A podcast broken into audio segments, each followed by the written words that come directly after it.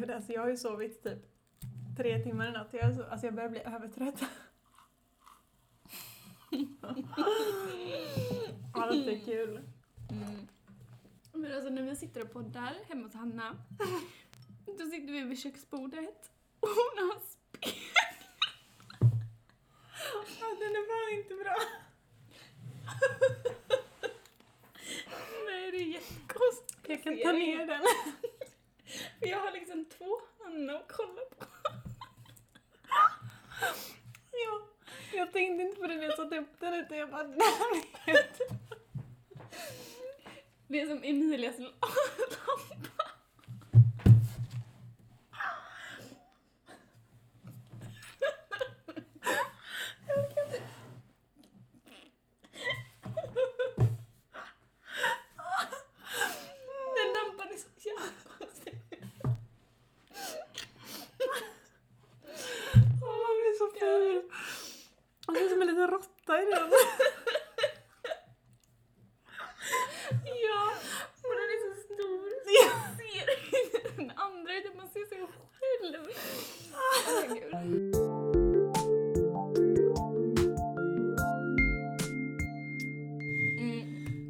Panikångest är ju verkligen, men det är ju panik.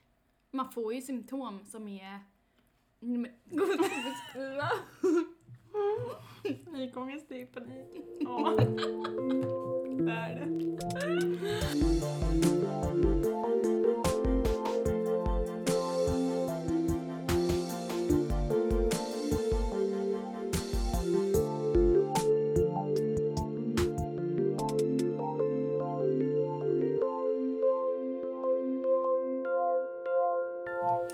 To the serious. Vi ska prata om panikångest idag. Mm. Alltså jag blir lite så här, jag blir nästan stressad av att tänka på det. När jag mm. hör ordet liksom. Mm. Ja, men det är ju väl verkligen förknippat med jobbigheter liksom. Ja. Det är ett väldigt laddat ord, och jag tänker att det skiljer sig ändå från typ, för jag menar ord som ångest och depression och sånt, det är också negativt laddade ord. Men just när det kommer till panikångest så är det, vet inte, det blir typ skillnad. Det är... Men det måste väl vara för att den upplevelsen är så otroligt hemsk. Ja, den är ju... Ja, hur fasen förklarar man det? Jag vet inte. Det är en sån himla konstig känsla. Ja. Att beskriva för någon som inte har varit det. För att jag Precis. brukar uppleva att man är liksom inte ens där. Det är verkligen så här... På ett sätt är man väldigt där. Ja. På ett sätt är man absolut inte där. Man, det är verkligen som att man på ett sätt liksom står bredvid sin kropp typ ah. och bara, vad är det som ja, händer? Ja, ja. Jag har ah. ingenting att säga till om. Nej. Och att man står bredvid och bara, hallå nej, sluta, sluta. Och så, så, man kan inte göra någonting. Nej, och det är väl den liksom, känslan av att man inte ens är i sin kropp som gör också att det blir ännu mer obehagligt. Mm. Men ska vi dra de liksom, vanligaste symptomen på panikångestattacker? Ja. Mm. Ökad puls och hjärtklappning. Alltså det är ju typ så här, när jag får panikångest själv så är det typ det första som jag börjar så här, mm. när pulsen ökar ja. och hjärtat slår snabbare. Det är typ där man börjar bara, åh nej, nej, nej. Ja, och då måste man ju nästan göra någonting för att det ska försvinna. Man kan ja. typ inte ligga ner i sängen och bara höra nej. hur det så här, dum, nej. dum. Då blir man ännu mer stressad. Ja, verkligen. Eh, en känsla av att kvävas. Ja. ja. Eh, bröstsmärtor. Ja. Ja. Eh, skakningar eller darrningar. Ja, jag brukar uppleva det i benen. Och även händerna. Händerna att brukar jag ha med att det är jättesvårt. Mm. Och sen när man... Eh, jag brukar typ, om jag ligger i sängen till exempel, eller försöker typ så här krama om en kudde eller någonting mm. för att få det att sluta. Ja, för jag håller med där. För det är nog mer skakningar i händerna så att man ser det. Mm. Men med skakningarna i benen, det är nog mer mitt sätt att... ut de äckliga känslorna. Att jag måste nästan sparka eller röra på mig själv. Ja. För att känna att jag faktiskt har kontroll typ över min, min kropp. Mm. Eh, personlighetsförändringar och overklighetskänslor. Ja, men det var ju det vi sa. Ja, men precis. Illamående eller ont i magen. Alltså, jag tror aldrig jag har fått ont i magen, men illamående blir jag jätteofta. Och så yr. Ja. Illamående och yr, verkligen. Mm. Jag har fått ont i magen en gång. Mm. Eh, men inte annars. Nej. Men det är individuellt såklart. Ja. Rädsla för att förlora kontrollen. Ja. ja. ja, men man vet ju det att blir det en panikångestattack då har man ingen kontroll. Och det är skitläskigt för man vill ju bara ta tag i situationen och bara nej, sluta. Verkligen, så och jag kan, kan man känna inte... så här, hemma så är det ganska okej okay när det kommer till den punkten. Visst, jag är fortfarande jätterädd för att inte ha kontroll över det. Mm. Men jag tycker det är värre om man sitter i en spårvagn eller ett tåg och tappar mm. kontrollen. För att nej, men då tappar man ju verkligen kontrollen. Ja. Och så måste man ta sig därifrån och så kanske man är ensam och sådär. Ja. Mm, svettningar. Oh. Ja, men jag får inte bara alltså, vanliga varma svettningar. Nej, man utan typ kallsvettig. Precis, man kallsvettas, ja, ja. Precis. Lite feberkänsla. Mm, verkligen. Mm. Eh, nervositet. Alltså ja, det är klart man blir nervös för vad som komma skall liksom. Ja, ja men precis. Och det är väl förknippat med innan också. Att man blir nervös för att få det. Precis. Eh, rädsla för att dö. Ja, men för fan. Ja, men man tänker ju varje gång att det är nu jag dör. Och så ja. Gör man inte det och så kommer en till gång och tänker man nej men det är ju nu. Ja, och man säger nej men det är en panikångestattack. Ja, jag vet att det är det men den här gången kommer jag dö för att den här gången precis. Är det inte en panikångestattack. Förra nej, gången ja, det var det ja. Men den här gången nej. Precis. Det är verkligen så. Mm. Ja. Men hur många tror du det är som eh, lider av det här? Um, det Om du får gissa, jag vet ju på ett ungefär. Ja, det är fler än man tror men kanske typ alltså som har det som en diagnos eller som upplevt det någon gång? Upplevt det någon gång. Alltså det är säkert typ hälften. Mm. Mm. Alltså det som jag har fått fram, som är från National Institute of Mental Health, mm. eh, rapporterar att cirka två komma sju procent av den vuxna befolkningen upplever panikångest varje år. Ja, men då så det är ju varje år liksom. Precis. Mm. Och att cirka fyrtiofyra komma åtta procent av dessa individer upplever panikångest Eh, ja, men som är diagnostiserad då eller klassificerad som allvarlig och då antar jag att det är någonting som man har liksom. Jäklar, det är nästan halv det är nästan hälften. Det är sjukt. Det är men sen så måste man ju också veta att bara för att man har panikångest så är ju inte det alltså man behöver ju inte ha någon annan ångest annars eller jag menar så här, jag har ju alltså generellt ångestsyndrom, jag har ju ångest mm. alltid, ibland blir det panikångest. Men man kan ju få panikångestattacker men inte må bra ska jag ju inte säga. Men det är så här att man inte lider av ångest i andra fall. Ja, ja, ja. Gud, ja. Så att bara för att man har panikångest behöver det inte betyda att man är deprimerad eller har ångest. Nej, nej, nej. Och det är ju ofta också kopplat till så här fobier och så också. Precis. Och bara för att man har en fobi så behöver man ju inte vara deprimerad och så visar sig. Eller man har varit typ jättestressad på jobbet en längre period och sen så till slut får man en panikångestattack. Mm. Men där ska vi gå in på myterna lite här nu. Mm. Så vi har tio mytor. Mytor? Myter.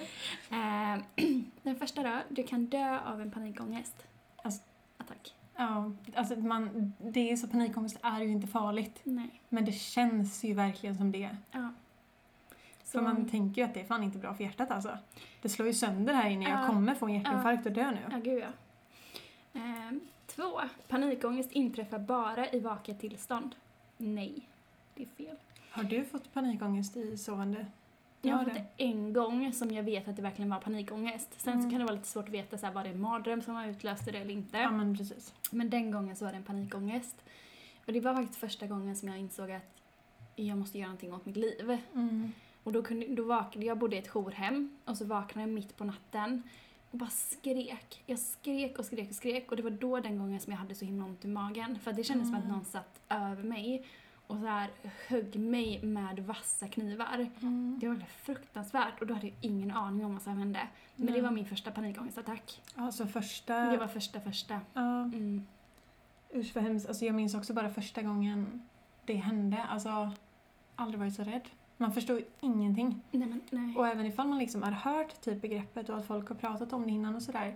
Så fattar man ändå inte att det är det som händer. Nej. Nej, och det var så fruktansvärt. Det var första gången. Jag hade ingen aning om vad det var.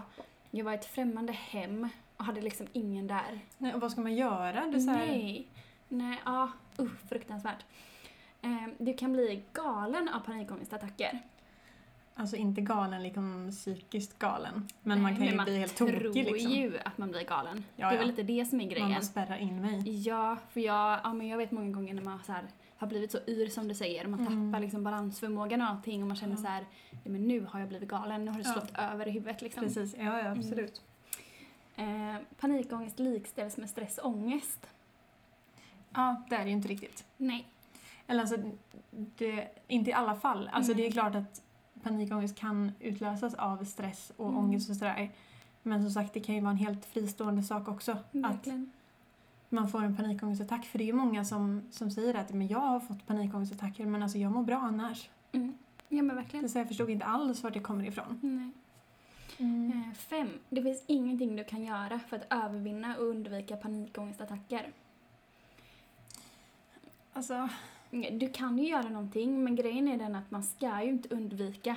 Till exempel precis. Om du upplever att du får det i en viss situation. Mm. Eller om du är flygrädd och får det ja. När du ska flyga. Då ska du inte undvika det, för då kommer det bli värre. Då kommer det begränsa ens liv så mycket också. Ja, så det viktiga är ju att fånga upp kärnan i det hela. Mm. Varför får jag de här attackerna? Jag tolkade typ det påståendet som att så här, när en panikångestattack väl har börjat finns mm. det ingenting du kan göra. Mm. Men det är ju också typ inte riktigt sant. För det finns ju knep man kan ta till. Det kommer ja. In på mer sen. Mm.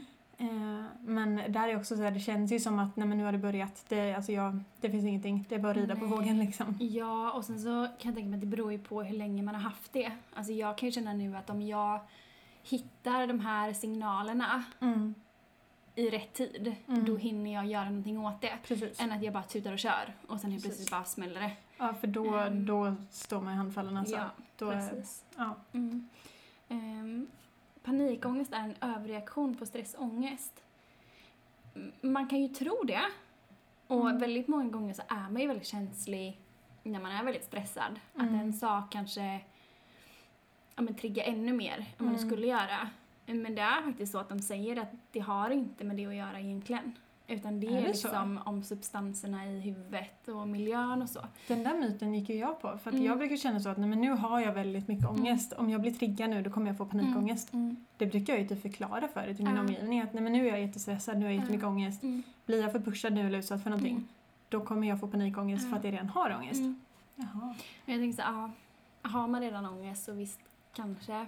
Men bara det här av att vara stressad typ. Mm. Det är ju väldigt många så här, åh nej gud nu är jag så stressad så jag kommer få en panikångestattack om det här är en sak jaha. Till. Nej, nej, nej. Eh, lite mer så tänker jag. Ja, för jag känner ändå, jag brukar så här tänka som att, du vet den här liknelsen med bägaren. Mm. Att om den är tom, men så har jag väldigt mycket ångest en dag, då är den typ halvfull mm. typ. Och sen så kommer det ett triggande moment som gör att den rinner över. Mm.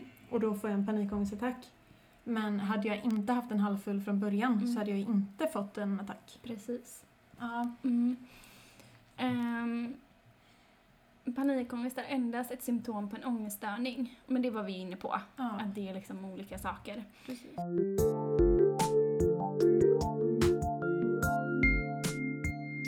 Men både du och jag har ju upplevt panikångest. Ja.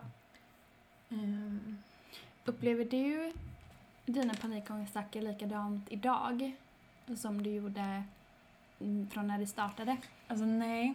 Eller på ett sätt är det ju precis likadant med att jag liksom, det är lika hemskt liksom. Men jag vet ju bättre nu på ett sätt hur jag ska hantera det. Och just det där av att jag nu lättare kan intala mig själv att det är så här, håll dig bara lugn, det går snart över liksom. Men annars så känner jag typ att det är ganska lika. Mm. Hur känner du? Mm, det var väldigt länge sedan som jag hade en panikångestattack nu. Mm. Det kommer oftast i... Ja, men i mina skov så här med eh, hypokondrin som jag pratade om innan. Mm. Eller med mina fobier, med kräkfobi. Annars så får jag inte så mycket panikångestattacker längre. Mm. Men jag säger som dig att man har lärt sig lite hur man fungerar och hur man kan hantera det lite bättre. Mm. Och det gör ju att det känns men lite mer... Men lite säkrare typ. Lite säkrare, ja. Mm. Um, skulle jag vilja säga. Mm. Alltså jag, senast jag hade, eller jag var jättenära på att få panikångest i förrgår. Eh, jag skulle åka in till stan eh, och gå på bio. Och på spårvagnen så är det precis som vi pratade om innan. Alltså det var ganska mycket folk på spårvagnen och det var väldigt varmt. Och så sitter jag där i vinterjacka och jag börjar känna typ så här att shit, jag är väldigt varm. Eh, och det började vara så här att helt plötsligt hör jag så här massa ljud extra tydligt. Och det känns som att det susar i öronen. Och jag börjar så här, shit, jag börjar svettas ordentligt. Börjar bli lite yr. Och så här minsta svängning som spårvagnen gjorde. Jag bara, nej, usch, jag håller inte balansen. och börjar få hög puls och då blir jag ju rädd på riktigt, så jag bara flyger jag av på nästa hållplats och bara måste ha luft liksom. Det var jättehemskt, men då händer det ingenting. Men man är ju rädd att det ska bli någonting. Det är jätteobehagligt verkligen. Mm. Och just det här med man blir så här, så himla yr som man blir. Mm. Och att det är så här piper i öronen. Eller jag upplever att alla ljud och alla ljus blir så mycket starkare. Ja, ja men definitivt. Och det blir typ, alltså det där med ljuden, det är så svårt. För det är inte så, jag tycker inte att alla ljud blir extra höga. Utan det är så här, det känns som att i ett sorl typ så blir vissa av de ljuden extra mm. tydliga. Så det är typ bara tjuter och typ så här ekar. Ja. Och det, det är jätteobehagligt hur det blir med ljud. Verkligen. Jag kommer ihåg när jag jobbade inom vården innan. Så kunde det hända om jag titt som tätt. Och jag kommer ihåg att en gång så var jag inne, inne hos en patient. Och så skulle jag skriva i journalen. Och så bara känner jag att allting börjar svaja. Jag ser inte. Att jag måste liksom nästan blunda för att jag får panik. För att jag ser liksom mm. inte sakerna i rummet. Mm. Det, jag hör alla ljuden jätte så här tätt. Och känner att jag, jag tappar hela, nej men, hela alltet, hela rummet liksom. Mm. Och jag känner att jag kommer ramla ihop här. Mm. När som helst. Och fick bara så här försöka kravla mig ut. Och när jag väl kom ut så kommer en sjuksköterska och se mig. Och jag bara liksom ramlar rätt ihop. Mm. Och då visste jag inte vad det var. Jag trodde ju att jag skulle svimma eller dö. Men det var ju en panikångestattack. Mm. Det är så himla obehagligt. Ja, det är det. Mm. Och jag blev lite så här, jag kan inte titta på en sak när jag får panikångest. För det är som att allting bara snurrar i hela huvudet. Mm. Så jag måste antingen bara hitta en liten punkt som jag bara ja. kan kolla på. Precis. För att liksom stabilisera. Um, det brukar jag också eller bara göra. Blunda. För, för när jag blundar så blir jag yr. Ja, det är jättesvårt. Blunda går typ inte. Jag brukar typ eh, ja, men hitta någonting att fästa blicken på. Mm. Och verkligen så här koncentrera mig eh, på just den saken. Ja. Jag fick senast en ordentlig panikångestattack. Det var på dagen innan nyårsafton. Och det var första gången jag fick panikångest med min familj. Mm. Jag har haft panikångestattack en gång med min syster. Men aldrig liksom med mamma och pappa. Och då var det så här. Så som jag förklarade då var ju att jag var väldigt skör typ den kvällen. För att jag hade varit, alltså det hade varit en påfrestande dag. Och jag hade ganska mycket ångest. Och sen så började vi bråka på kvällen. Angående ett känsligt ämne. Mm. Och då var det också så här att. Jag menar, det var jag och då tre till. Och typ det känns som att alla pratade i munnen på varandra. Och jag fick så mycket intryck från alla olika håll. Alltså det blev bara för mycket. Och då till slut också bara, vänta nu hör jag inte vad du säger. Vänta, vad sa du? Och så är det något, fan något tjuter. Börjar bli snurrigt. Och sen så var det bara kört. Bara sitter och krampar och allt snurrar. Och håller på att kräkas och hela köret. Det blir typ jobbigt också att ha panikångest med typ som då. I ett sällskap jag inte haft innan. För då känns det som att man skrämmer upp de andra. Och man blir typ obekväm. För man bara, nu är jag jättejobbig här. Som sätter dem i en så här obekväm situation. Och då får man typ den ångesten också. Mm. Det hände mig en gång. Det var nog en av de värsta gångerna som jag hade panikångest. Mm. Och jag tror det handlade om att jag var i ett sällskap där ingen visste vad det var. Ja. Eller liksom har varit med om det innan. Och jag visste knappt vad det var. För då kom min panikångestattack på så här ett annat sätt mm. än vad du har gjort tidigare. Så mm. jag kunde inte koppla det till att det var en panikångestattack först. Mm. Eh, och det gick, var när jag gick på gymnasiet. Um, och jag gick vård och omsorg. Mm. Så det var väldigt mycket som triggade min hypokondri. Såklart. När de pratade om massa sjukdomar. Och en dag så var det bara att det liksom drann över. Mm. Som tur var så var de lärarna som var där. Mm. Var ju utbildade. Och just under den lektionen så var det en som var akut sjuksköterska. Mm. Så hon visste ju precis vad som hände. Mm. Men det var så otäckt för jag satt med min bästa vän. Och så helt plötsligt under lektionen så började jag bara skrika. Bara skrika rätt ut. Och jag får någon så här värme. Som en stor värmevallning över hela kroppen. Mm. Mm. Men det gick inte över som det brukar göra när det kommer bara så här vågor av värme typ. Mm. Utan det kändes som att någon tände eld på mig. Och så blev jag så yr så att jag kunde inte se någonting. Så jag började liksom skrika på min bästa vän. Och bara, vad håller du på med? Varför tänder du eld på mig? Är du dum i huvudet? Mm, det var så konstigt. Och jag är en av dem. Alltså om vi ser en grupp. Mm. Så är jag den blyga som mm. inte pratar. Eller liksom jag räcker inte upp handen. Eller gjorde inte det då. Um, och speciellt inte när det är många i rummet liksom. Mm. Och jag gjorde så. Då inser man att någonting är fel. Ja, det här är inte vad det är. Eh, nej, och jag, de, de la mig ner. skulle hjälpa till och jag bara skrek att jag kommer dö, jag kommer dö, ring mamma, ring mamma, vad händer? Fattade ingenting, de fick öppna fönstren. Mm. Och som tur var så förstod ju läraren att det var en panikångestattack, så hon mm. lugnade ner mig och liksom satt där med mig och klappade på mig, folk kom med vatten och fick lägga så här kalla eh, ja, med papper i pannan för att jag skulle bli kyl, avkyld. Mm. Och sen fick de gå ut ur klassrummet, så att min bästa vän där med mig med läraren och tog hand om mig då. Mm. Men du vet, man blir så man blir så urladdad och så oh. trött så att jag kan typ inte gå efteråt. Nej, nej, men så alltså, när min man är mamma, helt tömd. Ja, mm. så när min mamma kom så fick hon liksom komma med rullstol typ så här, och mm. fick sätta mig i den och sen så kom jag ihåg att vi åkte därifrån och jag skämdes så mycket så att jag bara, mamma har du en tröja eller någonting, så att så här, jag fick lägga en sjal över mig och så bara körde hon ut mig och hem. Nej, men det var så hemskt. Och min lärare eller någon annan var så här, du kan ju gå ut, det var en panikångestattack. Jag bara, jag oh. kan inte. Det, nej. nej men alltså det är så här, både hjärnan och hela kroppen, mm. alltså det är så tomt. Mm. Och det är så här spagettiben liksom, man mm. har ingen energi kvar. Men det är lite lustigt faktiskt, för att jag kan till och med känna att om jag har haft en panikångestattack som har varat väldigt länge mm. eller liksom inte riktigt har runnit ut, utan jag har fortfarande sån otroligt stark ångest. Mm. Då, då går jag ner i vikt för att min mm. ämnesomsättning är på högvarv och allting är på mm. högvarv.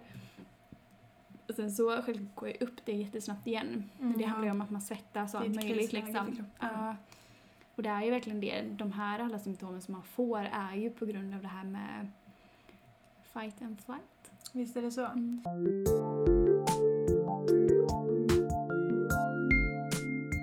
Men jag tänker för dig, alltså ungefär hur lång tid varar en panikångestattack? Jag tänker att det kan vara intressant att veta. Jag vet inte riktigt, det känns ju som en evighet alltid. Ja, man tappar ju verkligen kontroll det på tiden. Man. Sen tror jag att det finns någonting så här, det, man kan bara ha det i, i ett visst antal minuter. Mm. Så man verkligen kan ha en panikångestattack. Precis. Sen så självklart mår man ju dåligt efteråt. Jag vet Precis. inte hur många minuter det är. Mm. Ja men alltså det är ju inte många. Men det är ju inte länge man har det egentligen. Nej. Alltså, är det tio minuter? Det är typ. Ja men det är någonting uh. sånt. Alltså ja. Och då, för när jag hörde det första gången, mm. jag tror att det var runt tio minuter, då kände jag att nej, nej, nej. Alltså, för jag har ju fått höra att så här, men du har varit borta i typ fyrtio minuter. Mm. Men då är det liksom innan det väl bryter ut, det där mm. att man börjar bli yr ja. och svettningarna mm. och inte kan andas. Alltså, det räknar man ju in, men alltså, själva attacken när det bryter ut, mm. det är inte så långt. Nej. Men om man räknar in hur man mår innan och efter, då är nej, det ju lång tid. Ja, verkligen. Och efter, man ligger ju som en... Nej, men klubbat man säl, ja, alltså. Man gör verkligen det. Man mm. gör verkligen det. Helt kör. Ja, nej fy. Det är jätteobehagligt verkligen. Jag kan ju så här, nu när jag har haft det i så pass många år så vet jag typ, ja men det här, eftersom att jag varit som min pojkvän väldigt länge så kunde han ju se tendenserna på mig också. Ja, men nu är det någonting liksom. Så att jag lärde mig väldigt mycket på det, av att han speglar mig eller vad man ska säga. Mm. Och det är så här, det kan jag märka än idag, att börjar jag få ångest och jag känner att det kan löpa över till en panikångestattack, så sitter jag och liksom kliar och river mig. Alltså mm. jag kan ha stora sår på hela mm. armarna, på liksom bröstet och ja. så klös eh, saker liksom. Precis, jag borrar in naglarna. Ah, ah. Det är jätteeffektivt. Mm. Det är det verkligen. Ja, men det vet jag, för jag brukar också göra det. Mm. Och då när jag är med min kille så brukar han bli såhär, nej vad gör du? Och ska ta bort uh, handen. Men uh, för en själv blir såhär, nej rör inte, det hjälper jag. Uh, uh. Men det är klart att det ser brutalt ut att man sitter där och liksom borrar armen yeah. blodig av naglarna mm. liksom. Men det är ju typ en strategi för att hålla sig på banan och så här, det det. Men det gäller ju att hitta så här, för att jag kan göra det helt omedvetet. Ja, ja, jag med. Och så liksom inte reagera på det. Och sen mm. så bara, åh gud, liksom, hur ja. mår jag egentligen? Ja, exakt, det är inte bra. Men om någon annan ser det så kan man säga, oj. Um, nu är det någonting på gång liksom. Precis. Inte så att jag ska ta bort händerna, för det går inte. Nej. Alltså jag måste ju ha någonting som mm, mm. kan kontrollera det. Precis. Ja.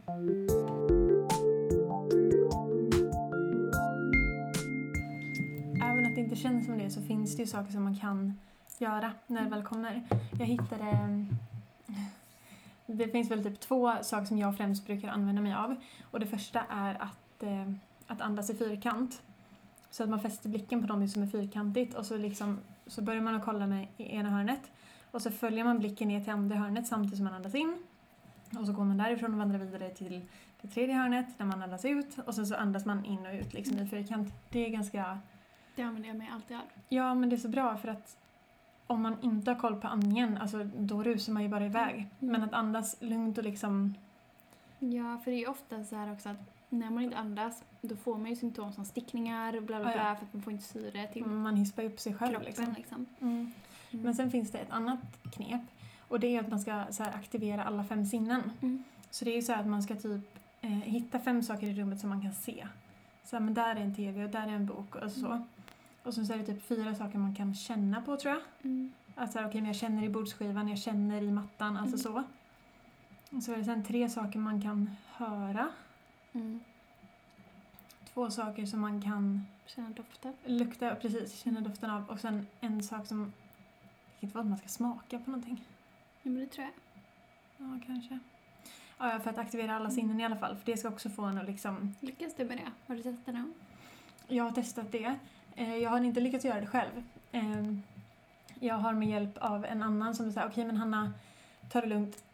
Säg fem saker du ser. Mm. Då har jag lyckats. Ja. Men det har varit sjukt jobbigt. Men jag har lyckats göra det. Och det är också så bra för då fokuserar man ju på någonting. Mm. Och också att man verkligen känner att man är här och nu. Mm. Så det hjälper, men det är skitsvårt, särskilt mm. om man är själv. Ja, jag håller med dig. Jag har aldrig lyckats med den själv, då är det fyrkanten. Mm. Men någon annan som har sagt det så har det funkat.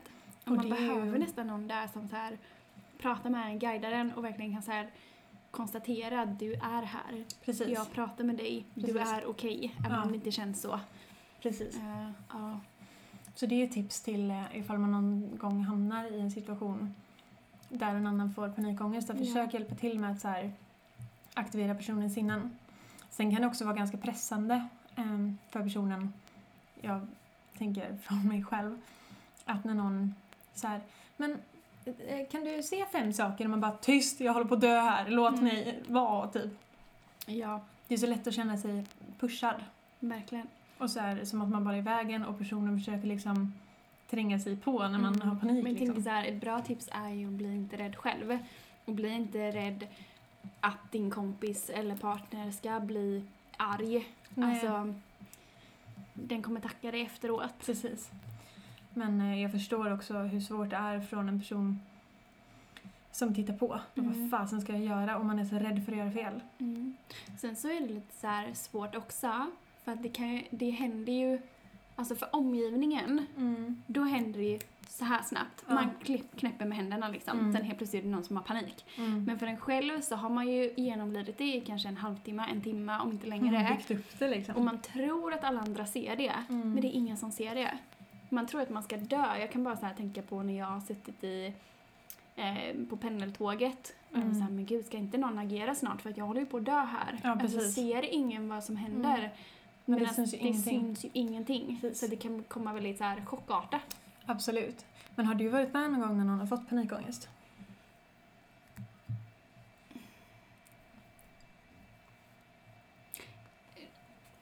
Ja, någon gång. Ehm, två eller tre gånger. Ehm, men då har det varit när jag har varit väldigt så här... När jag har lärt känna min egen ångest också. Så att jag har liksom insett direkt att det är en panikångestattack. Ah, okay, ja. Jag har aldrig eh, sett någon annan få en mm. panikångestattack mer än en film liksom, men mm. inte på riktigt. Mm. Och jag tror att det är så här, jag själv vet ju hur det känns och jag själv vet ju vad jag skulle vilja att någon gjorde mot mig. Men jag tror ändå att jag skulle hamna i sån panik ifall jag såg någon annan. Bara, gud shit, vad ska jag göra? Mm.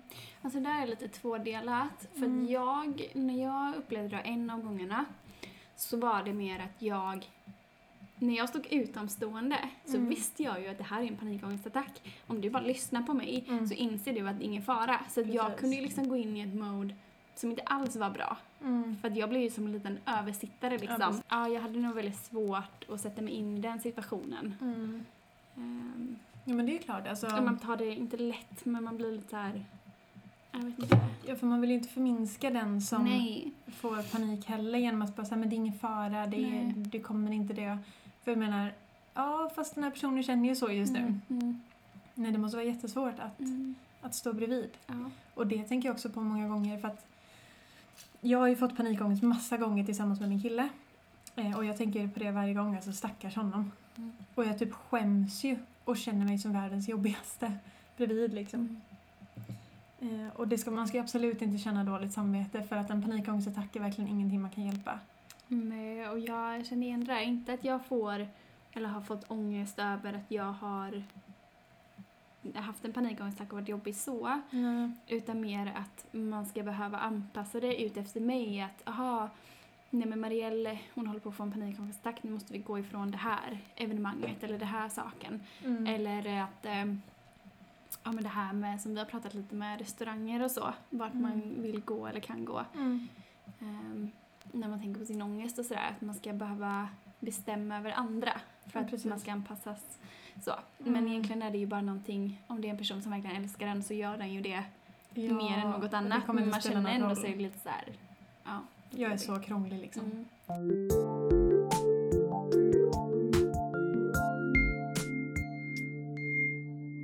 Men när du har så här starka panikångestattacker. Mm.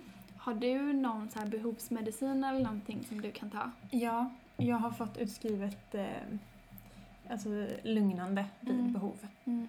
Eh, har jag. Eh, och det funkar för mig mm. om jag får i mig det i tid. Mm. Mm, har du det?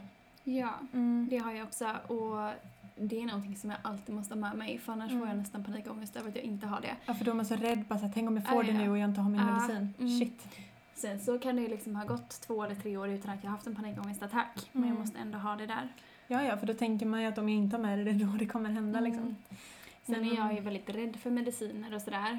Ehm, mm. Eftersom att jag har så mycket beroende i släkten. Och det är en väldigt beroendeframkallande, lugnande medicin jag har. Så försöker jag verkligen inte ta det. Ja. Nej, man ska inte använda det liksom för mycket. Nej, men eller så det är väldigt man... viktigt att det finns. Absolut, mm. det är det verkligen. Men bara så att man inte känner, nej men det är lugnt, jag tar en tablett i sådana fall. Mm. Man ska ju ha respekt för det. Verkligen. Absolut. Men för mig har det blivit typ att de, jag har aldrig haft så många panikångestattacker som jag har haft de senaste två åren. Alltså de senaste två åren mm. har verkligen varit så här, alltså jag har haft så mycket panikångest. Och jag kan tänka så här, när man väl har så många panikattacker, det hade jag ju innan också, när man har liksom en period eller en episod där man får det jätteofta. Precis. Ehm, då tänker jag att det är viktigt att försöka förstå varför man får dem och så här. Och jag vet att det som underlättade för mig var, jag kunde så här bolla med min familj och min mamma typ, att mm. om jag skulle på... Jag kommer ihåg att jag skulle med jobbet på någon så här konferens. Och hon mm. var så här, okej, okay, men Marielle, sätt dig längst ut vid dörren. Då mm. vet du att du alltid bara kan gå. Går du på bio, sätt dig längst ut. Boka en så du sitter längst ut. Det är skitbra. Och gjorde så här små saker hela tiden. Och till slut så var det inget problem. Mm. Men bara att jag visste det, att jag kan bara gå ut härifrån. Mm. Kolla, där har toaletten. Okej, okay, då kan jag gå in där om jag behöver andas. Mm. Eller så här. Och det tror jag har gjort... har underlättat väldigt mycket för mig. Att idag så är det inte... Men det, vad ska man säga, det förstör inte mitt liv så mycket som jag gjorde innan. Mm. Jag tror det är för att man har hittat de här nyckelfaktorerna mm. i sitt liv och anpassat det lite ut efter det. Liksom. Ja, absolut. Det är ju också skitbra tips. För då känner man sig inte lika inlåst. Nej. Så om det skulle hända någonting, jag kan alltid gå. Ja. Men jag tror att, som du säger, att just faktumet att jag, det är väl egentligen mer det senaste året, att jag har mått så dåligt det senaste året, att man verkligen då får tänka efter, vad är det som har gjort att jag har fått så mycket panikattacker? Mm. Då är det ju antagligen någonting i ens, ens liksom miljö och omgivning som inte står rätt till. Mm. Så det tänker jag också är en viktig grej, att man verkligen tänker efter att, men vad är det runt om mig som kan vara så illa? Och sen försöka... Vill du dela med dig av vad det är som triggar många gånger? Eh, absolut. Alltså, jag tänker ju... Dels så har det ju varit... Min koncentrationsförmåga har ju försvunnit väldigt mycket. Vilket när jag gick i skolan blev väldigt stressande för mig för att jag inte hängde med. Det triggade ganska mycket. Alltså jag blev mer stressad. Det har triggat igång. Sen har jag haft en väldigt skakig relation med min kille. Eh, sen i mars tjugonitton. Eh, och det har påverkat mig väldigt, väldigt mycket. Mm. Till att känna mig osäker, otillräcklig, och jag känner att jag påverkar någon annans liv. Alltså du vet, sådana där mm. grejer. Och bara det här, men alltså ätstörningen har ju blivit värre. Jag började med antidepressiva. Mm. Eh, det blev en himla jakt på att få rätt vård. Alltså väldigt många krävande situationer. Mm. Mm. Men jag vet ju också om de här grejerna. Och då så är det bara så här, okej. Okay, vad kan du göra? Jo, men hoppa av skolan. Mm. Så får du inte den stressen. Att be om hjälp att få rätt vård. Så behöver du inte ta det själv. Alltså att verkligen tänka då att vad är det som är jobbigt? Okej, okay, hur kan jag underlätta? Mm. Ja, det är jätteviktigt det här att rannsaka sitt mm. egna liv och alla olika, ja, om man ser det som en tårta liksom, med tårtbitar. Ja. Hur ser det ut i relationer, i skola, i jobb? Och verkligen så här, ja men, ja, men om man märker då att det kanske är skolan, att man verkligen är så snäll mot sig själv att man säger okej, okay, men då pausar vi det här så som mm. du gjorde liksom. Ja. Och inte slå på sig själv utan, men vad fan, livet är långt. Ja, och vad går först? Hälsan. Det var en jättestor debatt ja. när det väl kom till att ska jag, eller ska jag gå med på att sjukskrivas från skolan? Mm. Då kände jag först att nej, det kan jag inte göra. Hur mm. misslyckad skulle inte det vara? Mm. Men då sa folk också det, men går inte hälsan först? Mm. Om skolsituationen påverkar dig så mycket att du mår så här dåligt, du kommer inte klara skolan till slut ändå. Nej. Sätt dig själv först. Och verkligen. Det är nog bland det bästa jag gjort. Mm. Och det är verkligen det man måste fortsätta med. Om man ska bli kvitt sådana här saker. Ja, ja. Och liksom så här rent krasst. Sen när du står där med din examen, det är ju ingen som kommer undra hur många år tog det? Mm, eller vad så här, exakt. Det kommer ju bara vara ditt examensbevis som bryr Va? sig. Behövde du ta ett uppehåll? Ja, men eller hur? Och det är samma sak med liksom, ja men vi säger de som eh, haft svårt för att klara körkortet eller ja. vad som helst. Får inte sån jävla ångest, spelar ingen roll sen. Alltså det är mer typ i sådana fall, fan vad stort att du mm. tog en paus och stod upp för dig själv. Ja, verkligen. Och tog hand om dig själv. Ja. Eloge.